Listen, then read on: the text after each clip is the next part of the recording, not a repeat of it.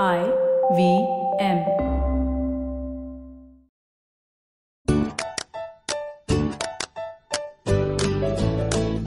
नानी नानी नानी पता है स्कूल में क्या हुआ? आज ना स्कूल में टीचर ने हमें शार्क मछली के बारे में एक फ़िल्म दिखाई थी और उसके बारे में बहुत सारी बातें बताई। पता है कितनी डरावनी होती है वो मछली? वो बहुत बुरी भी होती है वो सबको खा जाती है।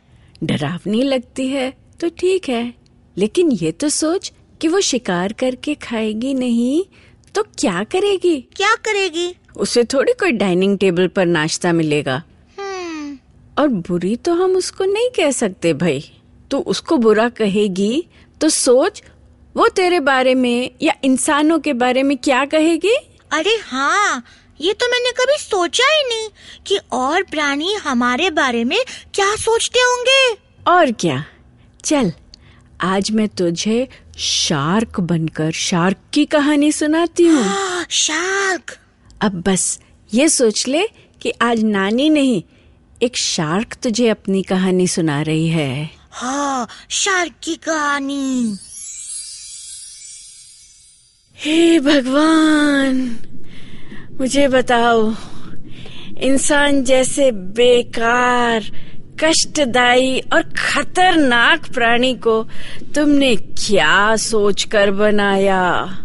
सच, मेरे लिए तो अब बस बहुत हो गया इंसान। मैं उसका नाम भी नहीं सुनना चाहती। उसके नाम से ही मेरा जी मिचलाता है। पता है इस विशाल खुले महासागर की सबसे चलाक, सबसे डरावनी, सबसे गुस्सेल शार्क थी मैं। मेरा आतंक दूर दूर तक फैला था। बुद्धू से बुद्धू मछली दलों में भी इतनी अकल तो थी कि वे मुझसे दूर रहें।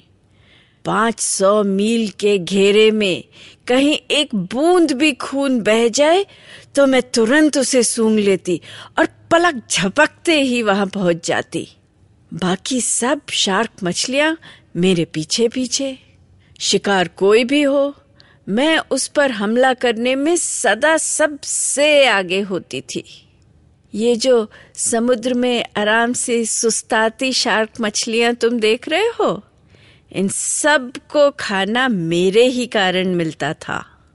मुझे लगता था कि इन्हें ये बात भूलनी नहीं चाहिए। इसलिए मैं कभी कभी इनको भी डराती, धमकाती रहती थी। आखिर मुझे अपनी और अपने नाम की इज़्ज़त भी तो बनाकर रखनी थी। फिर न जाने कहाँ से यह इंसानों का दल टपक पड़ा। कैसे विचित्र जीव हैं। तुमने देखा है उन्हें कभी? अब सोचो, सीपियों के पास एक कवच या शेल होता है। कछुए के पास भी एक बहुत बड़ा कठोर शेल होता है। इंसान के पास भी ऐसा शेल होता है। पर हर इंसान के पास ऐसा शेल हो, ऐसा नहीं है। उनका तो सारा का सारा दल एक ही शेल में घुसा रहता है। सीप और कछुए के शेल तो उनके शरीर के ऊपर होते हैं। पर इंसान का शेल उनके शरीर के नीचे होता है। उसे शायद वे नाव कहते हैं। मैंने अपने जीवन में बहुत तरह के जीव देखे हैं। परंतु ये बेतुके इंसान तो दुनिया से निराले हैं। खैर, आगे की कहानी सुनो। ये इंसान अपनी नाव में सवार बीच समुंदर आए। उनमें से कुछ अपनी नाव में से निकले और हमारे दल के बीचों बीच पहुँच गए। हम सब उनको देखने उनके इर्द गिर्द पहुँच गए, क्योंकि उनमें से कोई खतरनाक बू नहीं थी। हम तो केवल यह देख रहे थे कि हमारे बीच कौन या क्या उतरा है। वे बहुत ही अजीब से हरकतें कर रहे थे। उनमें से एक अजीब गुड़गुड़ की आवाज़ आ रही थी। उनमें से कुछ बुलबुले भी निकल रहे थे। अचानक एक ने मुझे कोई कड़ी और नुकीली सी पता नहीं क्या चुबा दी, और मैंने तो उसे कुछ किया भी नहीं था। ऐसा अपमान मैं सह सकती थी। वह भी पूरे शार्क दल के सामने। मुझे इतना गुस्सा आया कि मैं उसे मारकर पूरा का पूरा खा गई। मेरे दल के सभी साथी शार्क सहम कर देखते रह गए। और बाकी इंसान, वो तो दुम दबाकर अपनी नाव में लौट गए। वह दिन मेरे उस जीवन का अंतिम दिन था, जब मैं अपने दल की स्वाभिमानी, चालाक, भयंकर, गुस्सेल और डरावनी नेता थी। इंसान मुझसे हजम नहीं हुआ।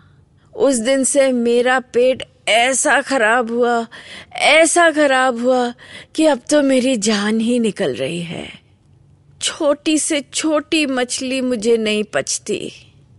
इस बीमारी के कारण मेरी सारी ताकत चली गई।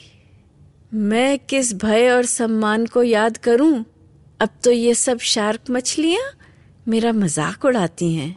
मुझे चढ़ाने के लिए इंसान बनने का नाटक करती हैं। इतना अपमान मुझे जीवन में कभी नहीं सहना पड़ा। मुझे इतना गुस्सा आता है कि मैं भगवान से प्रार्थना करती हूँ कि इन सब नालायक शार्कों का दल का दल इंसान के जाल में फंस जाए। ये सब जाकर उन्हीं इंसानों के साथ रहे जिनकी ये नकल करती हैं। कम से कम मेरा पीछा तो छोड़े। हाय मेरा पेट, बहुत दुख रहा है मेरा पेट। हाय हाय हाय। कहानी तो यहाँ खत्म हो गई। अब तुम सोचो कि क्या शार्क का इंसानों के लिए गुस्सा सही था? उसकी जगह तुम होते तो तुम इंसानों के बारे में क्या सोचते? सोचो सोचो सोचो। अच्छा एक बात तुम्हें मालूम है? जब धरती पर डायनासोर घूमते थे, उससे भी पहले समुद्र में शार्क होती थी। शार्क की सूंघने की शक्ति इंसान से दस हज़ार गुना अधिक होती है।